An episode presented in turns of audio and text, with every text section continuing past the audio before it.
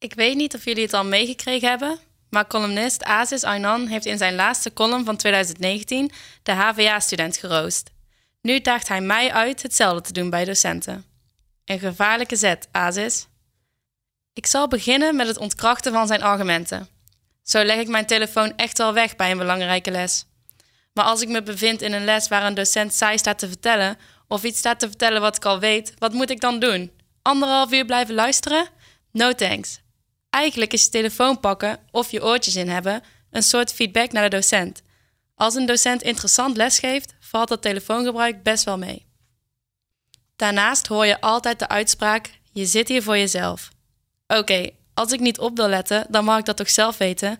Misschien zit ik wel belangrijke mailtjes te versturen op mijn telefoon.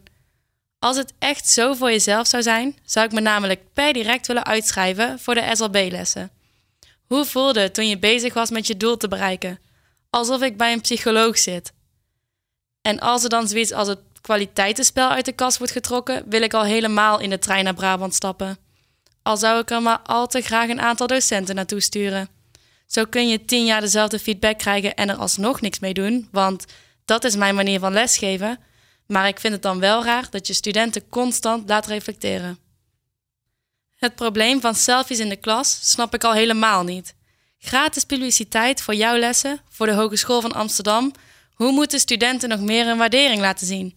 De foto met hashtag studying die naar al je vriendinnen gaat, waarbij je eruit ziet alsof je aan het sterven bent van de griep, of waarbij je er energiek uitziet. Het is maar hoe je wil dat jouw lessen worden beschouwd.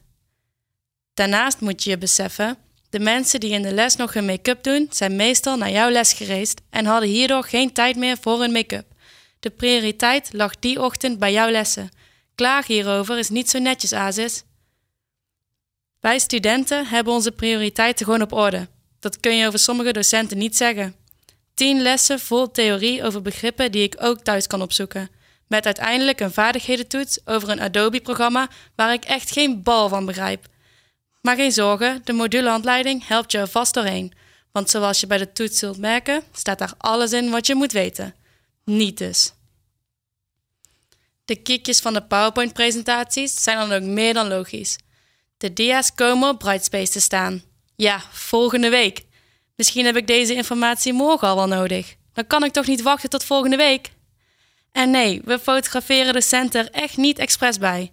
Onze prioriteiten liggen bij het scherpstellen van de foto, zodat we de tekst goed kunnen lezen, in plaats van de docent zo onnozel mogelijk fotograferen.